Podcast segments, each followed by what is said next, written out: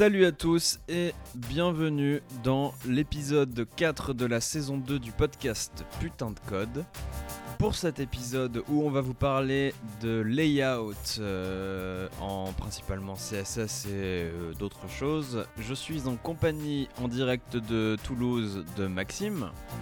Salut tout le monde. Ici à Paris de Mathieu. Salut, salut. Et avec un invité qui commence à devenir assez récurrent quand même, euh, parce que c'est la troisième fois qu'il vient, Cyril. Bonjour à tous. Comment ça va tout le monde? Oh, très bien, toi? Bah oui, ça va. Ça va, ça va. Il fait beau à Paris, il faut le noter.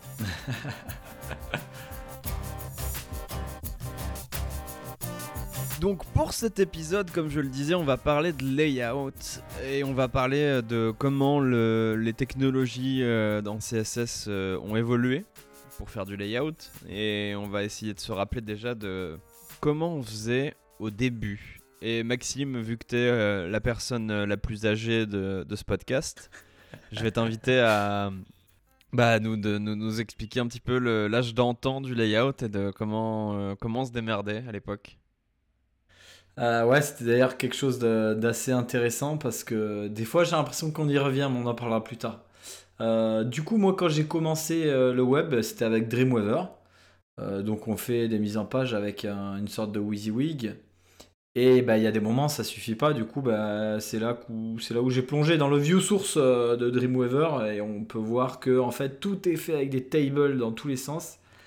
Euh, donc on a des tables et du spacer.gif. euh, voilà, c'était une image d'un pixel qui était utilisée euh, avec des attributs width et weight pour. Le, le spacer.gif, il permettait quoi? Il, il nous filait une espèce de, de dimension pour que ça soit proportionnel parce que c'est l'image qui pouvait être proportionnelle, c'est ça? Alors vraiment là, ça commence à remonter un peu euh, loin, mais je crois qu'à l'époque en fait on pouvait pas mettre des cellules de tableau vides. Il y avait un truc, il y avait un problème en fait avec souvent c'était avec les cellules de tableau vides, euh, je crois. Du coup il y avait dans toutes les cellules vides, sachant que tu faisais beaucoup de trucs à base de, de cellules dans tous les sens, tu avais toujours ce spacer là. C'était pas de mémoire un truc euh, proportionnel puisqu'à l'époque on, en fait, tout était pixel perfect. On mettait en bas des sites, sites optimisés en 800 par 600 sur euh, Mozilla Firefox version 4. Euh, c'était assez désastreux, mais euh, c'était c'était comme ça à l'époque. Donc c'était plutôt style pseudo pix- pixel perfect quoi. Moi, c'était surtout responsive, pour, on n'y était pas du tout. C'était aussi pour donner effectivement une. Quand on voulait un espace blanc, on foutait un spacer.gif. En fait, c'était le seul moyen de, de faire des, des marges finalement ou des paddings ou des trucs comme ça aussi. Ça, ça pouvait fonctionner là-dessus. Et on retrouvait ce, euh, ce spacer.gif euh, dans les mails, dans l'intégration des mails, jusqu'à il y a, euh, je sais pas, 5 ans, je pense, où le spacer.gif est revenu à la mode bah, euh, pour pouvoir euh, bah, utiliser des tableaux euh, et créer euh, des cellules vides. Tout pareil. Et du coup, après ces, tableaux et du coup cette structure qui n'était pas forcément idéale parce que les tableaux, bah, c'est pas foutu pour ça et au niveau accessibilité, bah, les gens s'attendaient à avoir de la donnée tabulaire, en tout cas pour les liseuses d'écran de l'époque, et c'était pas du tout de la donnée tabulaire. Donc il a commencé à y avoir une espèce de de petit euh, évangélisme pour dire non non non non pour le layout euh, commencez à utiliser des divs les mêmes personnes qui aujourd'hui disent qu'il faut pas utiliser des divs mais on a commencé à utiliser des divs et utiliser des propriétés CSS qui nous permettaient d'aligner les éléments sans utiliser de tableau. Et celle qui a été populaire et peut-être encore un petit peu euh, l'est aujourd'hui c'était les floats. Alors les floats à la base c'est pas du tout conçu pour ça. Les floats, ça permet d'aligner un... on va dire une image dans du texte à la base. Sauf que ça avait la propriété de permettre de d'aligner horizontalement des éléments, enfin de les stacker horizontalement, ce qui n'était pas possible de base. Et cette solution-là, elle avait quelques petites euh, meradouilles euh, qui allaient avec. À savoir qu'il fallait casser le layout euh, float au bout d'un moment avec un, un clear fix. Donc ça, c'était l'époque où tous les sites, vous pouviez chercher clearfix quelque part dans le code source et il y en avait forcément un.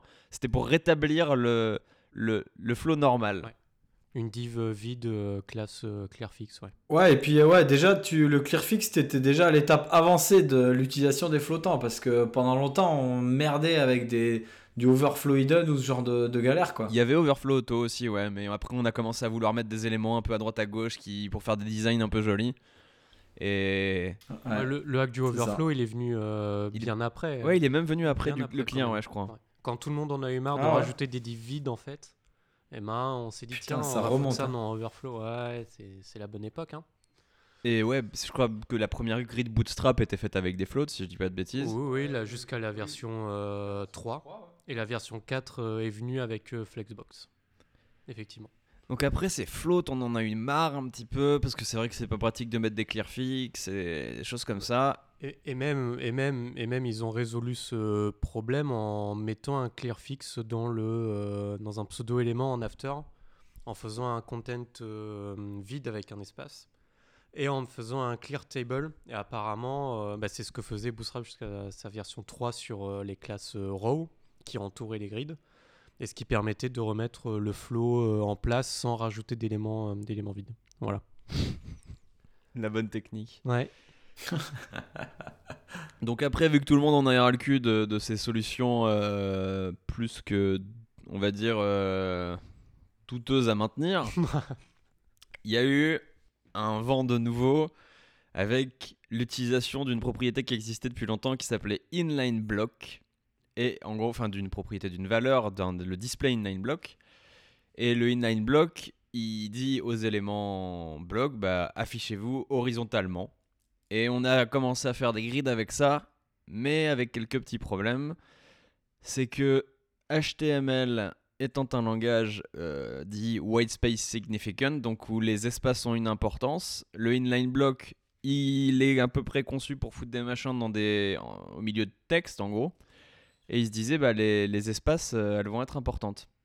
Et du coup, bah, il a fallu soit minifier son HTML, soit faire des formatages un peu dégueux, sinon vous vous retrouviez avec des espèces de, de petits... euh, on va dire euh, 0,3 EM euh, qui décalait votre grid et qui faisait tout passer à la ligne suivante. Donc il y avait quelques techniques pour ça. Si on si on contrôlait pas le markup, on pouvait mettre des font size 0 sur le parent et rétablir le font size euh, euh, ensuite. Mais dans ce cas-là, vous pouviez pas rebasculer sur le font size d'au-dessus si jamais vous aviez des EM ou des choses comme ça. Enfin, c'était une galère pas possible. Après, il y a eu un petit vent léger de. euh, on va commencer à réutiliser des layouts tab mais avec des divs en utilisant display table item, qui a été euh, un peu plus négligeable, je pense, dans le dans l'histoire.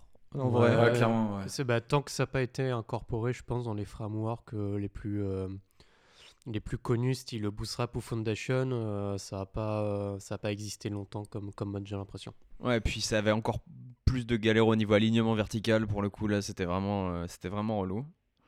Ouais, clairement. Et on, en- euh, tout le monde en a un peu marre parce qu'il y avait toujours euh, 30 façons de faire euh, un truc. Et le CSS, euh, je sais pas si c'était le working group à l'époque ou juste euh, le W3C tout court. Je sais même pas si ça existait encore le, le working group. Je pense pas. Euh, ils ont sorti une spec qui s'appelle Flexbox. Et alors, Flexbox, ça révolutionne le truc. Bon, ça n'a pas révolutionné dès le début parce qu'il y a eu une première spec pourrie, puis une deuxième spec à moitié, puis après ça a été implémenté et machin. Mais alors en quoi ça consiste Euh, Flexbox? Ouais, Mathieu. euh, ouais, comme tu dis, ils ont galéré vraiment pour commencer à implémenter euh, la- les choses. Je me souviens, moi, je commençais tout juste le CSS. Euh, C'était un petit peu la, la promesse voilà, de, de faire du layout euh, tout beau, tout mignon et, Tu es si et jeune. sans hack. Ouais, bah ouais, ouais. Et, euh, et c'est vrai qu'à l'époque, tous les browsers avaient des implémentations totalement foireuses. Euh, Il n'y avait pas de possibilité de polyfile propre. Donc on a juste attendu euh, en voyant ça de loin et en étant un petit peu dégoûté. Euh, alors la promesse de Flexbox, c'est de pouvoir euh, donc aligner tes composants donc, euh, ou tes éléments en fait, euh, donc en row ou en colonne. Donc idéalement c'est ça, tu donnes une direction. euh, un axe, à- ouais. Un axe du coup bah, de layouting. Et à partir de là, euh, tu peux gérer ou non le dépassement. Donc c'est-à-dire que s'il n'y a plus assez de place pour afficher euh, tes éléments, qu'est-ce que tu vas faire? Est-ce que tu vas réduire leur taille? Est-ce que tu vas passer à la ligne, etc. etc. Donc c'est vachement bien foutu. Enfin, c'est assez bien pensé au final pour, euh, bah, pour du lay- layouting sur un seul axe. Donc on passe, on passe d'un système où euh, on pouvait pas par exemple mettre euh, un élément à gauche qui prendrait euh, toute sa taille possible et un autre qui prendrait le reste. Avant on pouvait pas faire ça. Avec Flexbox on est, Non. on est, on est capable de le faire. C'est ça. Et en plus, on peut gérer aussi l'espacement entre ces éléments. Donc avec le Justify, Justify Content par exemple, qui va te permettre de dire bah, je mets un élément tout au début, un élément tout à la fin, ce genre de choses qui était euh, bah, sûrement possible avant, hein, mais euh, clairement pas aussi Ouais, facile. C'était de la bricole à- C'était avant. de la bricole. C'était possible mais il fallait bien vérifier que ton site marchait à chaque fois que tu faisais une update si Ouais, tu veux. Ça apportait plus de la distribution euh, dans l'espace en fait, finalement, de qui gère euh, tout seul de hum, l'espace qu'il peut y avoir entre euh, X éléments, sans qu'on se soucie finalement du nombre euh, d'éléments et on le et il gère tout ça tout seul au final. Et du coup, Flexbox a mis, euh, je sais pas, une bonne dizaine d'années à arriver entre, Ouais, euh, entre la 10 ans. première implème et le, le fait que ce soit vraiment. euh, où on puisse partir du principe qu'on se dit, bon, c'est bon, tous les navigateurs le supportent, on va l'utiliser sur le projet. Il y a bien eu 10 ans, je pense. Ouais. Et c'est suffisamment populaire pour que c'est ce qui est choisi euh, React Native, notamment pour euh, son système de layout, c'est ça? Oui, c'est ça en fait. React Native, euh, donc, dans l'idée forcément de draguer des développeurs qui faisaient déjà du React web, ils ont porté Flexbox en C++. C'est un projet qui s'appelle Yoga, qui est disponible à part également, donc qui n'est pas que dans React Native. Donc c'est du Flexbox, mais on va dire, il corrige deux trois trucs et euh, et il y a certaines petites touches supplémentaires qui sont assez sympas. Donc euh, ouais, pour l'anecdote, j'ai commencé euh, le layouting avec React Native et après je suis basculé sur le web. Tu es si jeune. Quand j'ai décou- découvert que Aspect Ratio n'existait pas sur le web, j'étais un peu en PLS. Euh, aspect Ratio, par exemple, tu vas lui dire, euh, voilà, ça c'est un élément, il je le mets là. Lui, il- tu connais pas la taille de l'élément, tu t'en fous, c'est fluide. Mais tu vas juste dire Aspect Ratio 1, boum, c'est un carré. Oui, bah nous en web, on a un padding bottom en pourcent euh, pour faire ça depuis des années. Voilà, avec j'ai- ouais, découvert ça. bricolage J'ai découvert ça dégueulasse après, mais pas ouais. bien sous Firefox quand t'as du Flexbox. Et, euh, Oui, on va en parler ça juste après. Mais euh, Ce, ouais, ce projet existe depuis, euh, depuis un bout de temps. On n'est même pas obligé de l'utiliser uniquement en React Native. Euh, si vous faites euh, de l'Android, vous avez Lito. Euh, donc pareil, qui est un debinding donc de ils sont yoga. des Lito qui est notamment, enfin qui est pour les solutions quand tu veux faire une application vraiment native. Oui, c'est quand tu fais du Euh, vraiment natif. En fait, ça va être les bindings Java au final de yoga.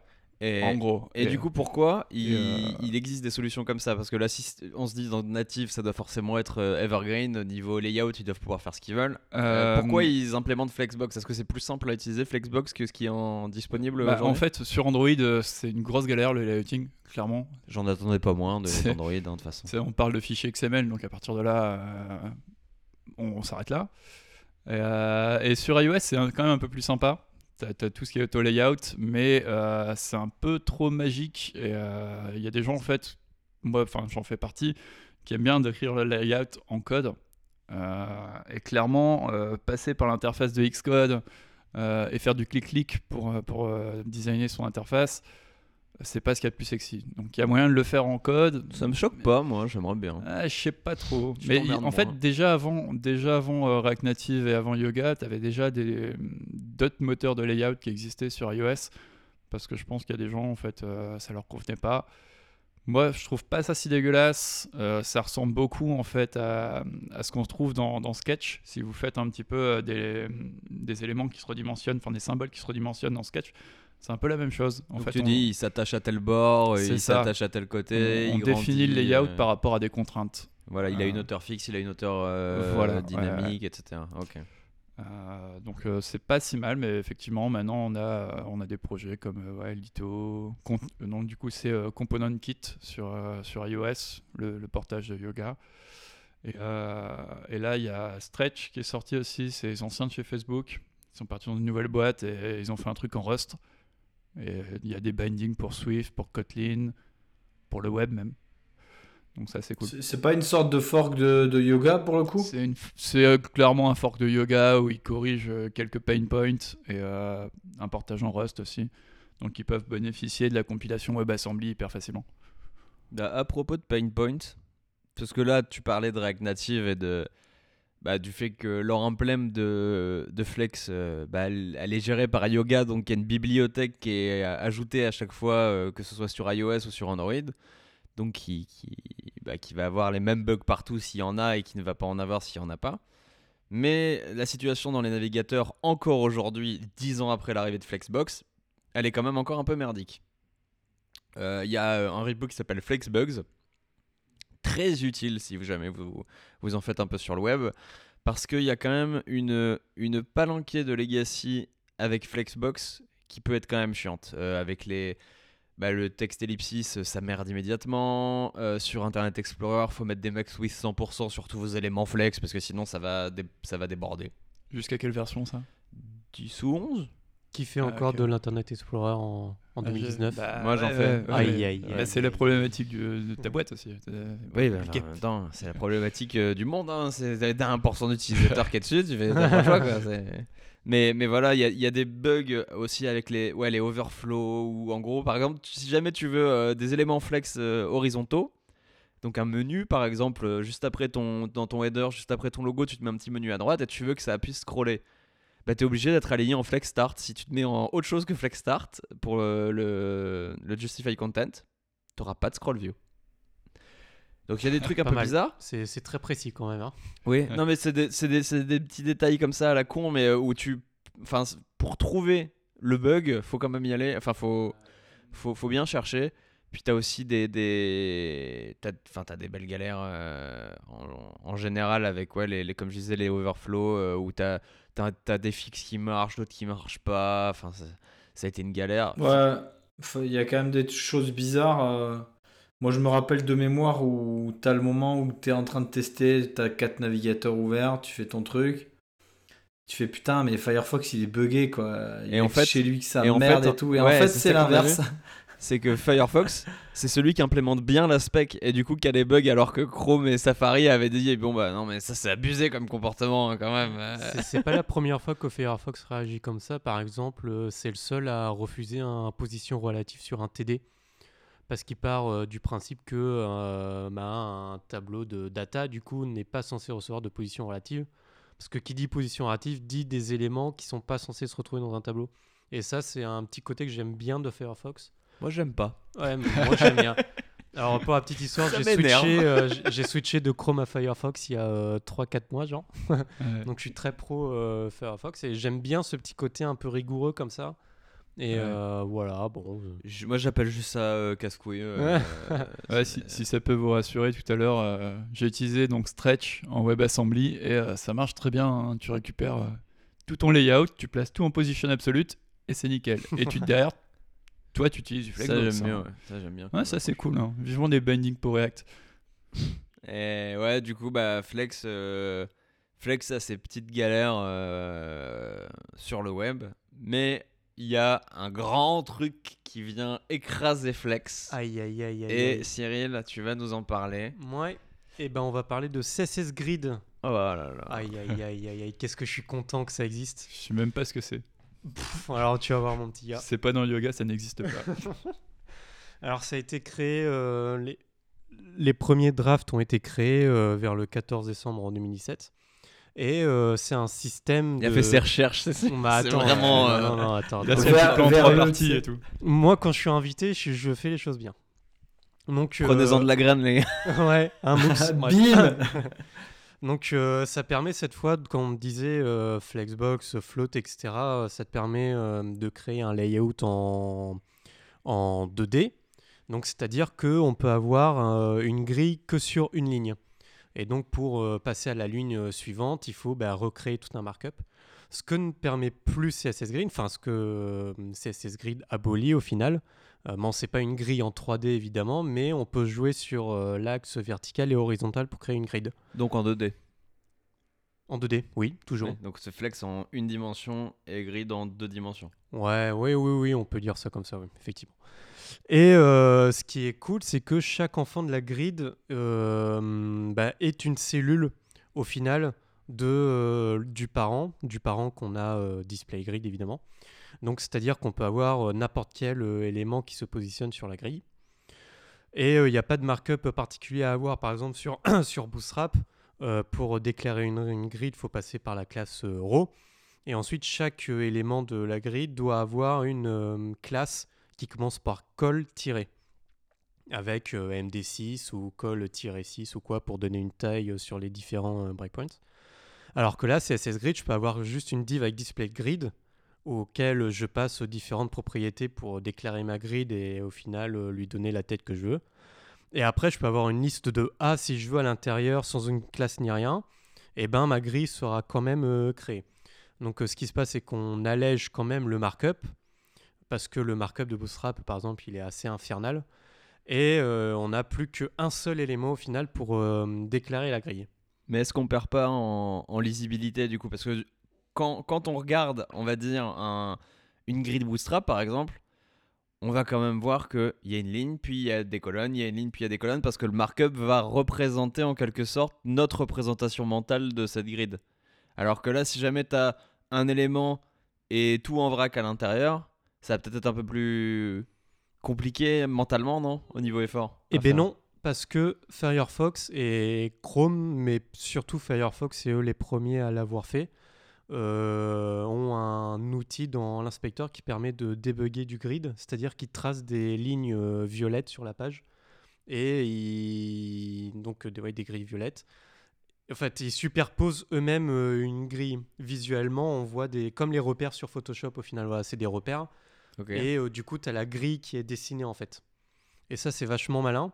Et euh, dans l'inspecteur, toujours, euh, eh ben, il y a tout un système de visualisation de la grid où on peut over les, mm, le- les, les zones euh, de la grille, euh, les aires du coup, ce que ça s'appelle des, des grilles de ARA, area, pardon.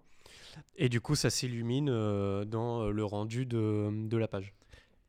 Mais est-ce que euh, est-ce que c'est pas un problème enfin est-ce que c'est pas bizarre? Parce que par exemple quand tu as une approche composant tu as tendance à par, exemple je dis ça parce que je fais pas mal du React Native et du React Native Web euh, où j'utilise le même système.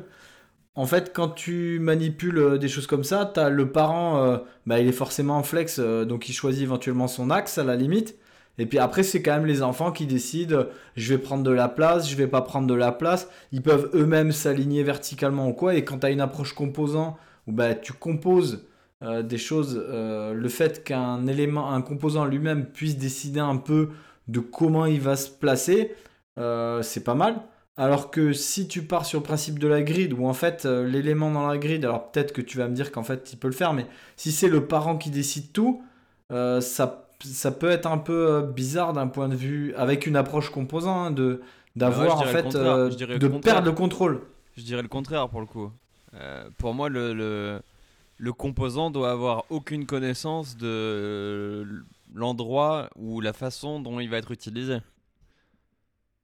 Bah, c'est pas comme ça que j'utilise les choses, mais euh, peut-être c'est mon cerveau qui est pas encore assez ouvert. Ouais, mais je dirais que euh, du coup, euh, tu parles du fait d'avoir un flex basis, flex euh, shrink sur les enfants, par exemple, sur tes, sur tes composants. Ouais, ça, ou juste le fait de dire, bah moi je suis une colonne euh, qui va être tendance à être flex 2 plutôt que flex 1 parce que je suis un composant qui a de l'importance. Et donc je vais me dire que je suis en flex 2 ou flex 3 ou ce genre de choses, quoi. Ouais, c'est c'est une vision Ouais, ça comme une mentalement autre. pour moi c'est toujours le, le- le composant qui va appeler l'enfant qui doit être responsable euh, qui doit être responsable de comment il va les comment il va les, les dispatcher à l'intérieur. Moi, typiquement, je mets toujours flex 1 pour qu'ils prennent toute la place et j'écrase les styles depuis le parent. Comme ça, euh, c'est le parent qui va définir. Il fera, ah, bah, dans ce contexte-là, effectivement, il peut prendre plus de place.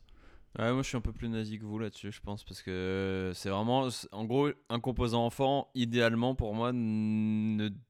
il prend juste l'espace qu'on lui donne. Et, bah, c'est ça. et pas plus. C'est flex 1, du coup, le composant. Ouais, mais enfant. du coup, si jamais je dois faire une grid ou un truc comme ça, je vais, depuis le parent, mettre un, euh, un petit une div ou un truc au-dessus de l'enfant pour qu'il va lui mettre le flex euh, 1 ou le truc comme ça, Ah, ok. ouais, ouais. pour que le composant il puisse vraiment être utilisé sans, enfin, en ayant juste comme connaissance le voilà, j'ai ma, j'ai telle largeur disponible et puis c'est tout quoi.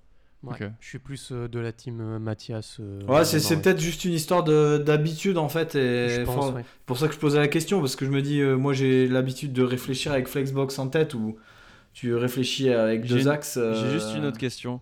Sur le, la grid, du coup, vu que là, ce que tu me dis, c'est que dans un élément grid, tu fous tous les éléments de ta grid en enfant de, ce- de cet élément-là. Hmm, ouais. Du coup, est-ce que y, il y a un nombre limité d'éléments à l'intérieur ou qu'est-ce qui se passe quand tu mets un élément de plus que ce que tu as prévu dans ta grid ou euh, deux éléments de plus ou que tu as un nombre indéterminé d'éléments? Ça dépend de ce que tu as déclaré au niveau du display grid. Parce que c'est un point euh, que je, vou- je voulais arriver plus tard, mais allons-y, c'est un des plus gros inconvénients de CSS Grid, à mon avis. Euh, mais ce qui fait aussi sa force dans un certain sens et qui fait qu'il est extrêmement complet, c'est son API qui est extrêmement euh, verbeuse. Ouais. Et c'est relativement compliqué à prendre en main où il y a différentes manières de faire les choses.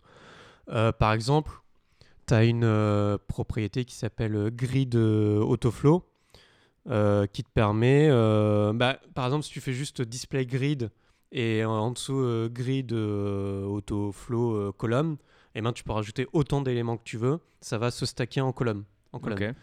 Après, tu peux rajouter autre chose pour dire que si les enfants font, arrivent à une taille inférieure à celle que tu as déclarée, bah, tac, ça passe à la ligne. Et plein de trucs comme ça, en fait. Il y a toute une gestion de redistribution de l'espace qui est peut-être un peu plus compliqué à prendre en main que euh, Flexbox. Mais en tout cas, euh, Grid va apporter une, une solution euh, à- au problème que tu, que tu soumets. Bah, pour le coup, c'est vrai que la- l'API Grid, j'ai pas, enfin, je l'ai pas utilisé, mais j'ai juste vu euh, bah, les- notamment le guide CSS Grid, CSS Tricks, les trucs comme ça. Et elle, fait, elle me fait flipper cette API. C'est assez vénère. Parce que, Pareil. en gros, le- le- l'élément principal dit euh, voilà, il- s'il y a 9 éléments, tu vas dire 3. Il y a une nouvelle unité qui est arrivée en plus. Repeat. Ah bah oui, un FR. FR, FR, voilà, tu vas avoir un FR, euh, 30EM, 2 FR, 100 WH, machin. Ouais. Ouais, Et- non, mais ça, euh, CSS Tricks serait un petit peu loin quand même. Enfin, c'est pas non plus euh, un exemple euh, que tu utilises tous les jours, je pense. Ouais, mais bah, pour le coup, c'est à peu près tout ce que j'ai vu de CSS Grid. Ouais, C'était ouais. sûrement des exemples qui prouvaient que c'était super puissant et tout. Mais Mm. je préfère, pour le coup, euh, de ce que j'en ai lu, je me trompe sûrement, mais euh, j'ai pas vu un truc que je pouvais faire avec CSS Grid que je pouvais pas faire avec Flexbox. Markup, euh, Ouais, mais- markup compris. Vu que je maîtrise mon markup, c'est pas un problème pour moi. Mais j'ai pas vu un truc qu'offrait Grid par-dessus euh, Flexbox. Je, je sais pas s'il y a des trucs qu'on peut faire, des nouveaux trucs ou. Et ben, par exemple, c'est plus. euh, CSS Grid peut être plus contraignant dans sa façon de faire. Par exemple, on parlait du 1FR. Je peux déclarer une grille de trois colonnes en faisant un repeat 3,1 FR.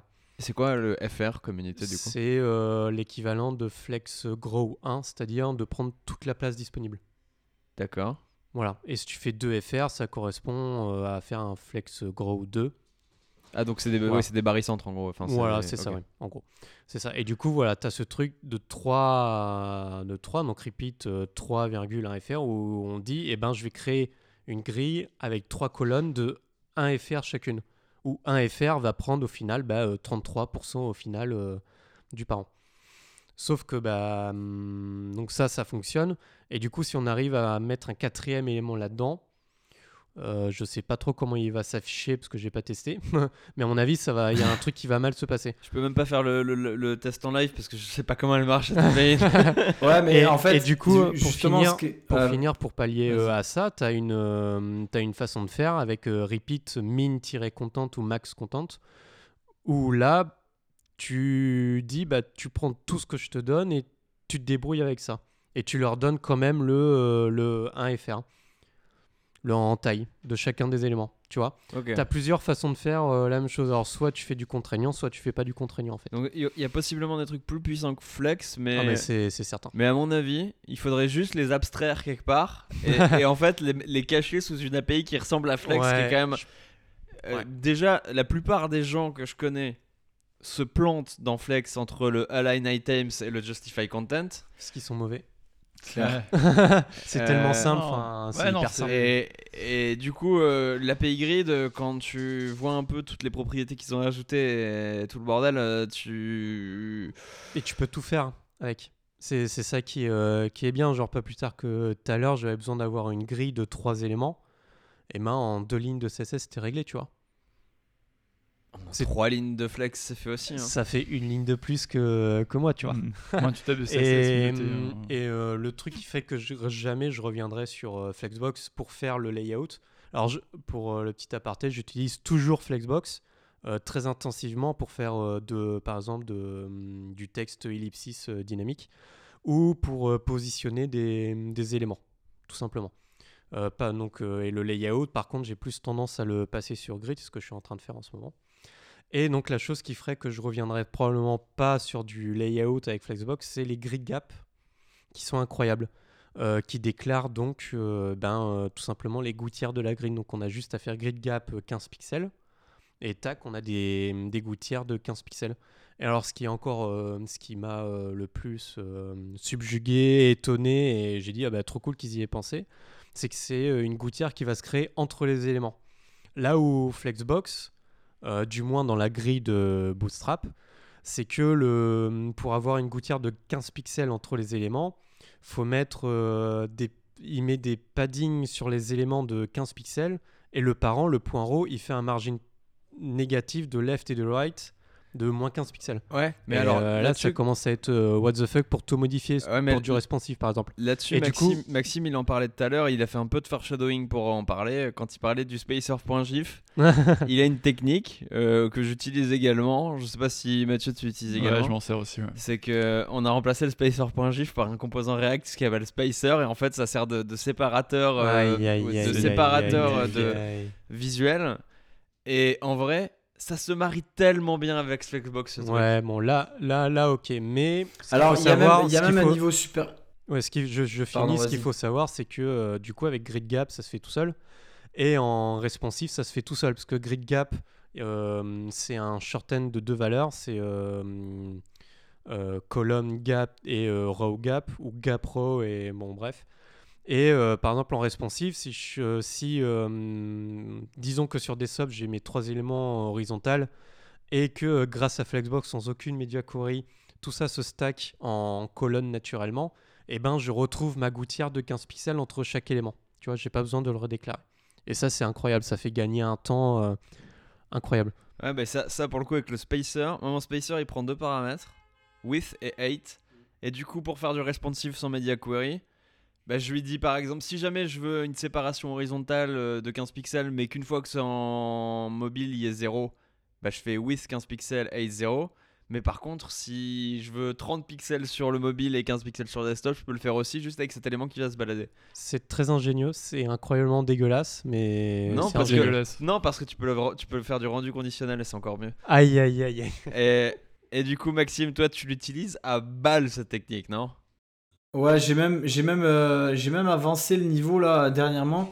Parce que le, Je mets des images de chats à le, la pro- place le du problème du spacer. spacer, en fait, typiquement, si t'as, euh, tu vois, t'as une, une, euh, c'est toujours si, je réfléchis euh, bloqué en deux axes, hein, parce que quand tu fais du React Native, euh, euh, t'es, t'es un peu limité à ça.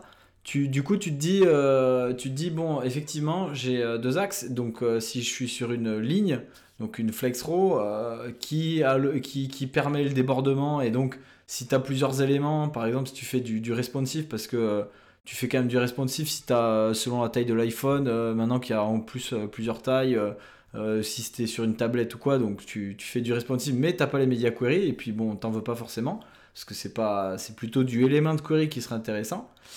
Euh, du coup, en fait, si tu utilises un spacer et que tu as une flex euh, qui fait euh, du wrap, donc où les éléments euh, qui sont qui, dépassent de la ligne en fait passent à la ligne dessous, bah, ton spacer il peut se retrouver dans ce cas-là.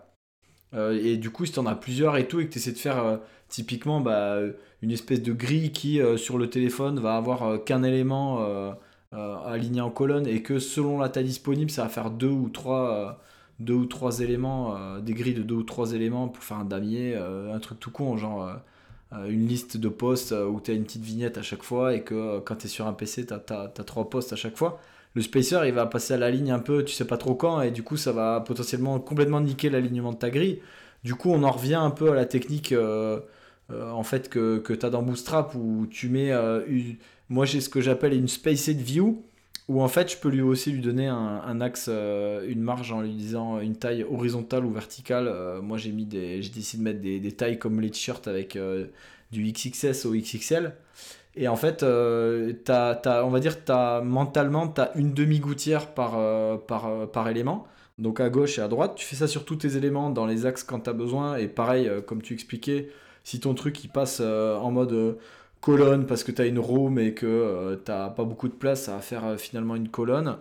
Euh, tu gères tes espacements avec euh, l'axe vertical et horizontal. Et, euh, et, euh, du coup, vu que tu n'as qu'une demi-gouttière en fait euh, sur chaque côté d'élément, bah, si tu as deux éléments côte à côte, ça fait une gouttière pleine. Et euh, s'ils passent à la ligne, en fait, t'as pas de problème de décalage. Du coup, effectivement, sur le parent, en général, tu prévois, euh, tu un minimum euh, la gestion euh, de l'espace. Euh, j'ai pas eu avec cette technique moi à faire des margins négatifs parce que ça c'est souvent en mode euh, j'ai une colonne qui fait euh, sur le web quand tu es en mode en mode j'ai un site qui fait 1000 pixels grand max quand tu es sur mobile ou sur iPad enfin sur tablette ou mobile tu t'en préoccupes pas trop parce que tu arrives jamais en fait à la largeur max donc mais si vraiment tu es à 15 pixels près tu, tu pourrais faire avec du, du margin négatif mais on en revient à ça en fait et je trouve ça ultra puissant.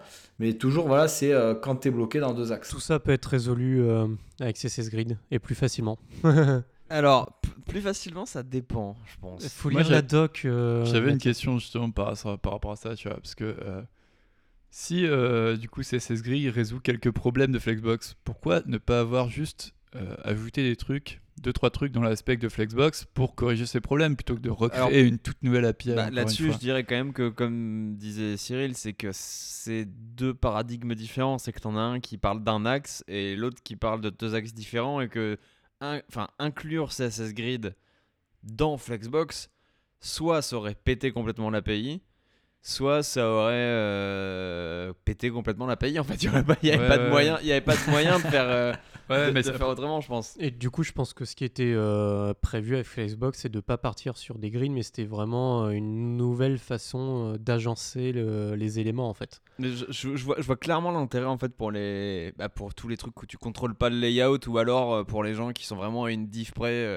et je sais qu'il y en a encore et c'est bien triste mais tu sais qui se disent non on va pas ajouter une div pour faire une row parce que ça arrive mais je continue de préférer l'API de Flexbox parce que je la trouve plus claire à partir du moment où on se dit que la separation of concerns elle est pas entre HTML et CSS qu'elle est au niveau du composant, euh, que les deux sont liés. Quand on accepte ça, en vrai, le CSS Grid est moins. euh, on va dire, la promesse, euh, elle résonne un peu moins en toi que quand tu te dis Ouais, c'est vrai, je vais avoir une div et 3 A et je vais me faire une grid plutôt que de se dire Je vais avoir deux divs. Enfin, je sais pas, ça me paraît. Moi, je préfère gérer ça à la fois avec le markup style et de, de pouvoir gérer, d'avoir la main sur le truc plutôt que d'avoir cette espèce de, de, de méli-mélo dans le, dans le CSS qui gère tout à la fois et qui, qui je suis sûr, est immaintenable à la fin en vrai. Je vois, je vois de la peur dans tes yeux, Mathias. Ah, Et- mais énormément. Et non, c'est Mais- en, en fait c'est vachement simple à comprendre. D'ailleurs, euh, Mozilla, ils ont fait un, un site plutôt cool pour apprendre euh, CSS Grid et le comprendre. C'est sur leur euh, GitHub, sur euh, mozilladevelopers.github.io. Euh, ils ont fait un playground en fait de CSS Grid et euh, ça te montre en fait étape par étape comment créer une grille. Alors ils disent bah voilà, euh, on va créer une cellule, ensuite une deuxième, ensuite on va voir comment ça fonctionne, comment leur mettre des tailles, comprendre le 1FR, comprendre le repeat, etc. Et en fait, c'est vachement euh, didactique dans le sens où euh, ils te foutent pas toute l'API euh, de euh, CSS Green dans la gueule. Ils y vont vraiment petit à petit, étape par étape. Et euh, moi, quand j'ai suivi ce tutoriel, avec, bah, j'avais déjà vu des euh, démos des mecs dans des confs qui faisaient des trucs de ouf avec CSS Grid et je fais mais la vache, c'est extrêmement complet, je vais jamais y arriver. Et au final, bah, moi, dans mon utilisation, j'utilise peut-être, je sais pas, peut-être 40% de l'API de CSS Grid, je pense. Et euh, je fais tout ce que je veux avec, tu vois. Et t'es pas obligé d'utiliser euh, CSS Grid extrêmement poussé avec une syntaxe extrêmement verbeuse qui peut extrêmement faire peur. Mais au moins, tu peux régler, euh, tu peux faire, euh, je pense, toutes les grilles de ton site avec, avec très peu de propriétés de CSS Grid, tu vois. Il faut juste se dire à un moment, bah vas-y, je vais lire la doc, je vais voir comment ça se passe.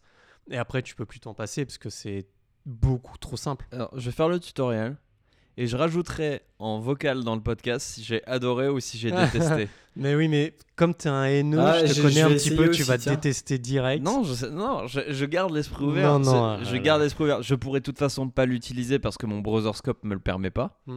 C'est- mais- ça va jusqu'à IE 11 ans quand même. hein. Ouais, mais moi j'ai encore IE 10. Donc, ah bon, euh, je crois que ça va. Je crois hein, que IE 10 peut le supporter. hein. Je crois. hein. Je prends des pincettes, mais je crois. Ouais, je prends crois- des bonnes grosses pincettes. Avec des Il me semble que ouais, Microsoft c'était hein, les mais- premiers sur. euh, mais je crois que, euh, je vais tester le truc. On va regarder sur Canailleuse ouais, avec vraiment avec un œil du pour des projets perso pour m'amuser parce que euh, pour euh, pour du on va dire du du real world je pourrais pas l'utiliser et je rajouterai ce petit commentaire. Alors comme prévu euh, j'ai essayé l'API Flexbox euh, dans les jours qui ont suivi l'enregistrement du podcast. Euh, j'ai d'abord tenté les tutoriaux, la petite page MDN, CSS Tricks et tout ça. Avis à chaud comme ça, quand j'ai essayé de remplacer des des patterns que j'avais avec Flex, bah, c'était moins évident de les implémenter, notamment euh, d'implémenter des, éléments qui pouvaient euh, s'arranger facilement sans avoir besoin de media query.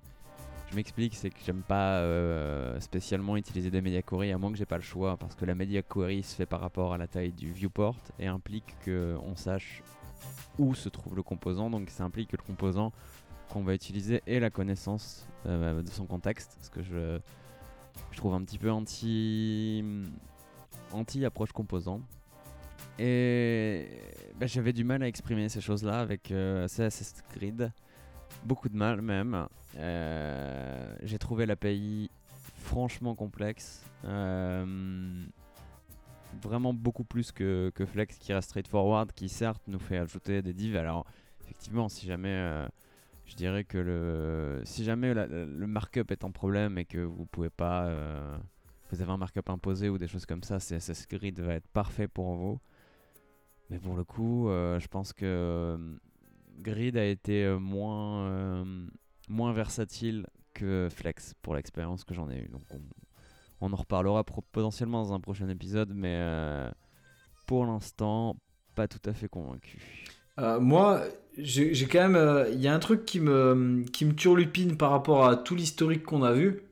Je parle bien entendu par rapport à mon expérience, c'est que toutes les techniques qu'on a expliquées au début, elles avaient toujours souvent un, un gros pain point euh, bien dégueulasse. Euh, donc euh, les tables, c'était rien que la maintenance, c'était une horreur quand tu avais des, tables en HTML avec du PHP. tu savais jamais où tu fermais tes trucs, voilà. Inline block, pareil, les floats, c'était pas terrible non plus. Et, et en fait, avec Flex, aujourd'hui, moi, j'ai pas, j'ai pas l'impression d'être limité en fait. J'ai pas des moments où je me dis, ah putain, il me faudrait. Putain, c'est Flexbox, ça pue, ça je peux pas le faire, ça je peux pas le faire, il me faudrait une nouvelle API ou quoi. Ah Et non, j'ai l'impression, parce que pareil, euh, là je suis, je suis principalement concentré sur euh, euh, soit des sites assez simples, euh, soit des applis mobiles ou, ou des trucs sur, sur iPad. Et en fait, vu que j'ai des petites tailles d'écran, j'ai pas spécialement le besoin ou la nécessité de faire des, des grids ouais, dans tous les sens. Du coup, je me dis, est-ce que c'est pas un truc qui, qui a été vachement designé avec une approche euh, euh, encore collée au document en fait, où on se dit, ouais, tu vas pas toucher à ton markup parce que parce que t'as pas le droit, parce que ton fichier HTML est généré par euh, patin couffin. Et derrière, bah, tu une super API pour juste coller un petit bout de, avec un sélecteur. ouah, tu peux aller coller toute une grille en 2-2 quoi. Mais je suis dans la même situation. Je pense que ça, ça doit faire. ça doit bien faire euh, 7 ou 8 ans que. Euh, à part pour des projets ultra précis qui étaient imposés par une certaine norme euh, faite par le designer ou quoi, que j'ai pas utilisé une, euh, une grid au sens où on l'entend, au sens bootstrap avec euh, 12 colonnes ou Mhm. 8 colonnes ou machin. J'ai pas utilisé ça depuis des années. Vraiment. hein. Carrément. Ouais. Euh, au- je fais ça au coup par coup et au besoin et pour le coup euh, ouais ce, ce Flexbox m'a largement suffi mais, mais très très largement et j'ai jamais encore eu à part bah, les bugs dont je parlais tout à l'heure qui font un peu chier euh, Mais je pense que bon, on en verra arriver avec CSS Grid quand même, euh, s'il n'y en a pas déjà. Bah, Euh, forcément, la pays étant plus complexe, euh, ça risque. Mais oui, j'avais, mais j'avais vu avec CSS Grid effectivement des bugs du, du- d'éléments qui n'apparaissaient pas parce qu'ils n'étaient pas prévus par la grid ou des choses comme ça. Et, et à part ces bugs flex qu'au bout d'un moment, bon, tu t'habitues et tu finis par les connaître. euh, je me suis effectivement, comme tu disais, jamais senti limité par, euh, par ça. Et le fait de rajouter une div, bah. Moi, ça m'est égal, quoi. Bon, je fais un article là-dessus, utiliser des divs. Ça a eu la réception que ça méritait, on va dire. Mhm. Et euh, après. Ouais, mais, euh, ouais, mais au final, c'est quand même, euh, c'est quand même euh, important. Enfin, moi, c'est la sensation que j'ai, c'est qu'aujourd'hui, quand tu as une approche composant et que tu fais plus de l'applicatif, sachant que, voilà, enfin, je parle encore euh, collé à applicatif, t'as pas peur d'éditer ton markup, quoi. Tu, tu gères ton markup, tu es responsable de tout la UI.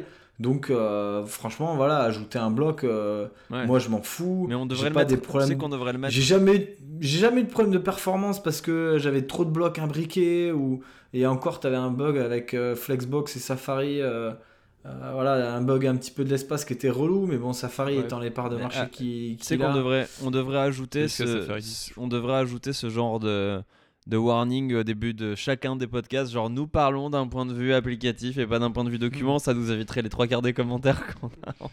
Mais ouais, mais en fait, vraiment, aujourd'hui, qui fait euh, qui- purement du, tu vois, du CSS Garden où t'as- tu récupères un markup et tu peux pas le toucher. En vrai, dans, dans la Il y a prod, quand même encore beaucoup de gens parce que Des il y a, boîtes de Presta, je pense. Non, mais même pas, même pas juste ça. T'as as énormément de, bah, de sites de presse qui tournent encore sur des CMS auxquels personne n'ose toucher, ou t'as encore des, des sites e-commerce avec des Magento, où pareil, euh, t'as pas trop envie de toucher aux templates de base et t'essaies de faire ça le plus possible dans CSS. euh, sans, sans casser euh, ce que tu ce que tu trouves Non, mais en vrai, t'as toujours. En vrai, en vrai, en vrai, tu, tu touches toujours ça. Moi, je me rappelle où j'étais typiquement sur du Magento. ça J'étais dépend j'étais en phase.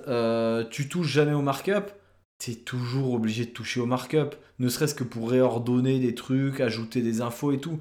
Du coup, flex order est-ce que est-ce que est-ce que est-ce que c'est pas est-ce que c'est pas un moment euh, je sais pas une sorte de de, de de de sacralisation du markup qui doit être le plus léger possible euh, au Ah final si, si complètement, de façon, ton avec- CSS avec gzip de toute façon euh, ton markup euh, tu bah c'est ça avec avec gzip tu t'en bats les couilles tu prends les typiquement euh, Twitter Twitter Lite là qui est qui a des des classes CSS les gens ils ont vu ça ils ont vomi ils ont pleuré. Mais dans la pratique c'est plus léger et les perfs sont meilleurs quoi. Il y a un moment je me dis pourquoi on s'arrête à Bah parce que c'est l'habitude, hein, l'habitude et le, le- on va dire le dogmatisme en général. Mais tiens, question, est-ce que flex order, il y a un équivalent grid pour dire, bah par exemple, le troisième élément que j'ai mis dans ma grid, au final, je veux le mettre tout en bas, à, tout en bas à gauche? Ouais, avec les grilles de Area. C'est-à-dire que, euh, comment dire, tu peux, euh, faut voir la syntaxe pour y croire. Ouais, alors, je... c'est parce que C'est- pour ça que je demande. Ouais, euh, comment je vais en réussir à expliquer? En gros, tu définis grille d'ARA euh, deux points et entre les côtes, tu dessines une grille avec le nom des hum, le nom des aires que tu veux donner. Par exemple, si tu veux bah, et ça a le mérite d'exister, Flexbox Donc, en fait, ne le fait pas. attends, Attends, attends, En laisse-moi fait, finir. attends, attends, juste si, je, juste si je comprends bien, t'es en train de me dire Tu que fais- tu déjà. CSS, CSS, c'est un mapping entre des sélecteurs et des propriétés qui vont être dans ton DOM. Mm. Là, tu es en train de me dire que grid, tu dois créer un deuxième mapping qui va être entre CSS et CSS où chaque élément va dire j'occupe telle zone de tel grid. Ah non, je te dis pas que c'est obligatoire. Je, Non, mais je te dis que tu peux le faire. D'accord, n'es donc pas obligé de le non, faire. Donc ça veut dire que si jamais je veux réordonner des éléments, je dois faire comme ça. Je suis. Alors, euh, très franchement, je ne sais pas. Euh, je n'ai jamais eu à le faire.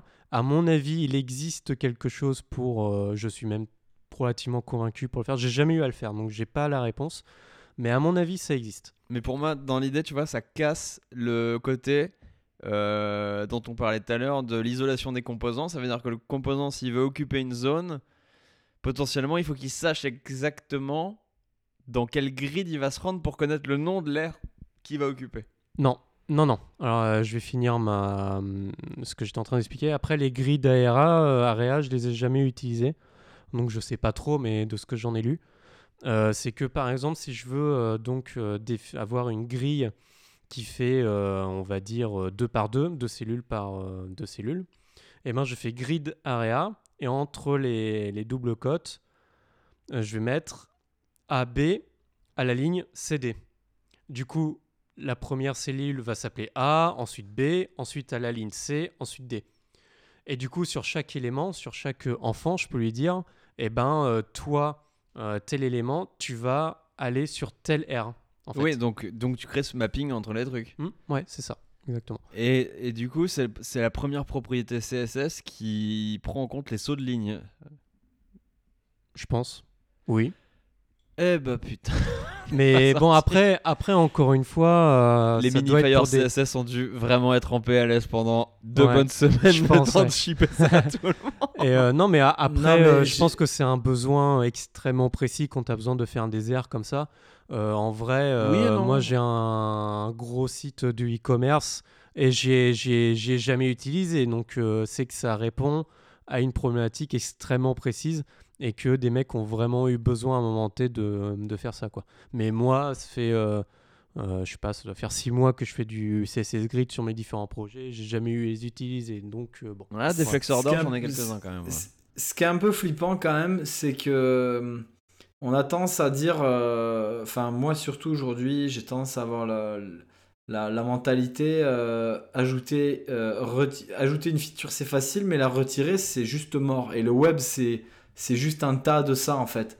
C'est on a ajouté des features, on a ajouté des features, et jamais à aucun moment on s'est dit tiens ça on va l'enlever parce que bah il y a toujours le web legacy, on va péter euh, euh, x milliards de sites de la planète ajouter des features comme ça qui sont pour des super edge case super chelous, moi ça me fait un peu flipper, mais après c'est que mon c'est que mon point de vue. Le truc qui me fait le plus peur dans, dans tout ça, c'est que je vois moi où mon expérience où je vais essayer de me rapprocher de, de code toujours plus sûr, toujours euh, plus sécurisé, euh, sécurisant aussi, qui évite d'avoir peur de modifier des choses, où on se dit voilà, je compile mon code, euh, il marche, j'ai tous les trucs qui sont vérifiés. Aujourd'hui, avec selon le langage et les abstractions que tu utilises au-dessus de Flexbox, que ce soit avec Yoga, React Native, ReasonML, tout ça, tu arrives à avoir un truc où tu sais déjà si t'as merdé ou pas avant que ça compile et tu pourrais déjà avoir une idée de ce à quoi ça va ressembler. Et tu sais que t'as pas fait d'erreur, tu sais que t'as pas fait une typo ou quoi. Là, on dit ouais, dans CSS, tu mets des trucs entre cotes et ça, ça influe sur le design de ton site quoi. Genre euh, le mec il met un espace insécable à la place d'un espace, ça va pas marcher ou et des trucs comme ça, moi ça fait assez flipper parce que bah, t'es obligé de, de- d'exécuter ton runtime pour voir si t'as pas tout niqué en fait. On, on- et on en revient à bah tu sais pas à l'avance si ton truc il est correct ou pas. Parce En- que c'est dans des strings quoi. En- en- C'est ouf. Encore une fois, à, à mon avis, le, le grid euh, ARA, c'est pas euh, la majorité des gens qui utilisent CSS qui l'utilisent. Encore une fois, à mon avis, ça répond euh, à un besoin extrêmement précis qui n'est pas du tout la majorité. Tu vois.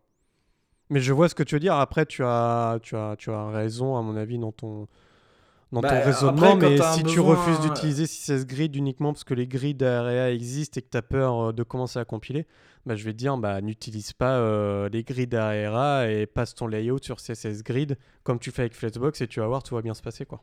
Ouais, moi ce qui me fait peur, un petit peu comme Maxime, c'est vrai que d'ajouter euh, des nouvelles API de layout euh, tout le temps, tout le temps, parce qu'on se rend compte que celle d'avant, elle est jamais parfaite, forcément, il y aura jamais rien de parfait. Euh, bah, clairement, aujourd'hui, quelqu'un qui arrive dans le milieu du front, c'est de plus en plus galère pour lui de comprendre euh, bah, c'est quoi tout ce bordel. Euh, Il y a des batailles entre équipes, il y a des gens qui disent ouais, faut utiliser Flexbox, faut utiliser CSS Grid, enfin, des batailles de dogmatisme et tout, et on n'en finit pas quoi. Bah, les, nouveaux, je vais te dire, tu leur dis, bah, écoute, pour faire une grid, tu fais display grid. Et voilà, tac, ta grid, elle est créée. Ouais, mais t'as Alors 26 que- propriétés sur ces 16 non, grids. t'en as vraiment très peu. T'en as 26. Il y a 26 oui, non, mais propriétés t'en as très peu que tu vas utiliser tous les jours. Ça que je Ah, mais je sais, mais déjà, il faut faire l'effort de comprendre toute l'API pour dire, ok, celle-là, je vais pas m'en servir. Oh, mais Mary, il a peur de lire de la doc. Alors, J'ai- envie, j'ai envie, de conclure, des trucs envie de conclure ce débat en disant. CSS Grid, ça tue. Oui, Euh, voilà. Non, non, c'était pas vraiment le. WebAssembly, ça tue. Non, alors, ouais, l'idée que j'avais pour le mot de la fin, c'était genre. euh, ça commençait par CSS, c'est de la merde. Ouais. comme le prouve CSS Grid. Aïe, aïe, aïe, aïe, aïe. Mais au moins quitte- Flexbox c'est bien. Et je, je pense quitte que la- on est sur, euh, bah, on est sur une, une conclusion acceptable. Je, je quitte l'état de négociation. Il y, a- il y a quelque chose que, il y a quelque chose qu'on peut rajouter quand même sur, euh, sur Grid là, dans le sens où il y a 26 propriétés par exemple. Moi j'ai un, j'ai un gars qui est arrivé dans mon équipe, il avait jamais fait du front de sa life, il avait fait du back, euh, du C++ et tout, et euh, il fallait le former en React Native. Je lui ai, je lui ai balancé à la gueule le- le- la cheat sheet euh, de, de, CX de, sur CSS Tricks de Flexbox. Et le mec a dit euh, assez rapidement, il a dit ok, euh, euh, je lui ai dit vas-y pour voir si t'as bien pigé, explique-moi. Il m'a dit ok, bah il y a deux axes, grosso merdo on peut adapter. ouais, je pense que ouais, je vais jouer un peu avec, mais je pense que j'ai globalement j'ai compris comment ça marchait. Voilà, avec CSS Grid, j'ai l'impression que ajouter ça, comme disait euh, Mathieu, ça va être un petit peu tendu du, du string, de la string. Je sais pas. Euh, je suis pas d'accord. C'est comme si tu me disais que euh, on devait pas utiliser React parce que Vanilla.js fonctionne très bien, tu vois. Environ. Niveau euh, courbe. Ah, euh, bah niveau- non, parce que niveau React n'est courbe- pas attends, intégré au navigateur. Niveau courbe de compréhension, je veux dire. Non, mais vu que, vu que c'est un débat, vu que c'est un débat auquel on tombera pas d'accord tout de suite évidemment. parce je que j'ai raison. propose que on se donne rendez-vous dans 10 ans, même jour, même heure, et que bah, on laisse le même temps qu'il y a eu Flexbox pour euh, avoir de l'adoption, et on parlera Allez. de CSS Grid à ce moment-là Est-ce qu'on dans fera 10 des- ans. Est-ce qu'on fait des paris sur ce qu'il y aura dans 10 ans ou- Donc on se donne rendez-vous euh, avec Cyril pour un enregistrement en mai 2029. la saison 12 du podcast Ouais, vu notre régularité, je pense qu'on sera plus à la saison 8 ou, ou tu vois, un truc. 5. On va carrément skipper des années. non, tu mais voilà. Peut-être ce, sera- eh, peut-être ce sera le premier épisode de la saison 3, hein, qui sait. mais Pas C'est- possible. Mais voilà, pour euh, conclure un peu plus euh, sérieusement, n'ayez pas peur de CSS Grid. C'est hum, pour faire une grille comme vous en faites avec Flexbox. À mon avis, c'est tout aussi simple, sinon plus simple, très basiquement d'utiliser CSS Grid que, euh, que n'importe quoi. Tu Vraiment. t'engages personnellement sur ces propos? Oui. Hmm, personnellement. Donc on... Trois boîtes sur Paris cool à cause de Cyril Krilet. Bon, euh, Et- bah, Et, et un dernier mot, parce qu'on a regardé sur Canause, euh, CSS Grid est compatible avec IE10 avec des vendors. Oui, Donc euh, Mathias, tu peux y aller. non mais ouais, c'est compliqué. est-ce que- Je, je t'expliquerai plus tard, mais bon, ça complique. Euh, Est-ce que, et- euh, est-ce qu'on rajoute euh, une couche de magie euh, pour finir ce, ce podcast ou pas du tout? Non. On parle même pas du, de, de Houdini. Non, parce que c'est enfin, c'est pour vraiment. que non, parce qu'au on- final, euh, On sait, on sait ni vraiment ce que c'est, ni ce que ça nous permettra. Des- ni- et, puis voilà, c'est ça. En plus, déjà, on, on sait même pas utiliser euh, Grid. Alors parler Non, vous savez euh, pas utiliser Grid. en plus, euh, Houdini, euh, enfin manipuler euh, le, tout ce qui est painting euh, en JS directement. Clairement, ils sont partis pour le faire en WebAssembly. hein, tout le monde s'en fout. mais de toute façon, de temps que ça arrive, ce de sera, toute ce sera façon, plié. web, avec WebAssembly, CSS Mais sera c'est ça. deprecated d'ici d'ici 3 ans. Ouais, en fait, ça, le truc, ça, c'est qu'on c'est peut ça. déprecate les API dans WebAssembly. Et euh, regarde, tout à l'heure, j'ai regardé dans l'implémentation de Stretch, par exemple, t'as pas de notion de left to the right, parce que de base, le truc supporte le right to left. Donc t'as start et end. Et boum. Et left to right, ils l'ont retiré. Parce qu'on peut faire évoluer les choses, on peut déprecate les choses. Ouais. Ce qu'on peut pas faire avec CSS. Bah, si ça se trouve, dans notre épisode de 2029, euh, ce sera Cyril qui nous ferait CSS, ça fait longtemps que j'ai pas entendu. J'ai d'ailleurs découvert ce matin que React Native supportait euh, Start et End euh, Ouais, déjà margin euh, à la place de. Left et Right quoi. Mais tu vois, euh, ils vont, enfin, ce serait bien qu'ils le virent en vrai, ça sert à rien. Oui, Left et mais le web, rétrocompatence, vite Ouais, mais React Native s'en fout. Oui, bah oui, mais c'est ce que je dis, mais c'est le Hmm. web. Mais le problème, c'est le web. C'est le web qui drive un peu l'aspect CSS euh, parce que bah, ça reste quand même euh, 99,9% Mais de ça l'usage existe, de ça existe aussi sur le web. Hein. Margin euh, right. J'ai vu que euh, j'ai vu que jQuery euh, sortait des mises à jour, des versions majeures. Ouais, mais c'est supporté à quel niveau ça C'est pas très bien supporté encore, Ouais, voilà. mais, euh, mais ça existe. Mais le truc, c'est qu'à un moment, bah, tout le monde se servira de ça. Par contre, bah, margin left continuera d'exister, quoi. Bah oui, toujours. Bah, ça commence très gentiment avec euh, IE qui comprend textaligne euh, start et textaligne end. Tu Mm. vois, ils font des efforts. Hein. Ouais, non, mais tu- on commence à l'avoir un petit peu partout. ouais. Mais bon, c'est c'est c'est utopique tout ça. C'est loin, c'est Mm. loin. Après, on se rappelle du layout où on était obligé d'utiliser des étoiles zoom 2.1 Ouais, ça m'a fait un peu de peine qu'on en parle pas, mais je suis content qu'on en parle. pour déclencher le mode inline block sur Internet Explorer. Ouais. Je connais pas. Aïe aïe aïe. Bah, on aïe, se À la- à fin, je le mettais partout, les amis. Euh, merci à tous d'avoir participé à ce podcast. Merci Maxime. Avec plaisir. Ta mauvaise foi nous fait toujours beaucoup de bien. Euh, merci Mathieu. Bah, de rien, écoute. Merci Cyril d'avoir euh, répondu présent à cette invitation. Avec appel. Avec euh, plaisir, pardon. Avec appel. Non, ça oui, ça c'est plus ton avocat qui peut dire ça. Euh, du coup, bah, j'ai envie de vous dire, euh, bah, allez chez les petites étoiles sur euh, iTunes Podcast ou votre plateforme préférée. J'en connais aucune autre, donc euh, je sais pas si quelqu'un en connaît. Ouais, il y a des podcasts sur Spotify. mais- Oui, mais je sais pas si j'ai mis le podcast dessus. Ah. Faudra m'expliquer comment. Tu devras peut-être. Euh, et puis bah écoutez, euh, n'hésitez pas à venir aussi sur le site, euh, proposer des articles, euh, partager les existants. Et on vous dit à la prochaine et on vous parlera de sujets euh, peut-être euh, différents. Ou peut-être qu'on refera un podcast exactement sur le même sujet dans 10 ans. Parce qu'on aura foiré les voix. Ouais. Allez. Putain, je regarde les courbes, je panique un peu. Bon, On va Euh, arriver, euh, Mathias, juste. On va arriver à, un- à un stade où on avait déjà dit à dans 4 ans euh, sur un sujet euh, assez chaud. Et on va y arriver à cette date.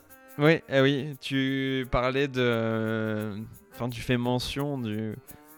Du CSSNJS. Oui, Et ben, je pense que ça pourrait être l'occasion d'un épisode anniversaire. c'est ça. J'ai tous les liens des threads Twitter et tout. J'avais tout mis, ça va être rigolo. Renvoie-moi les liens. C'était il y a 4 ans. Euh, bref, et ben, bisous à tous.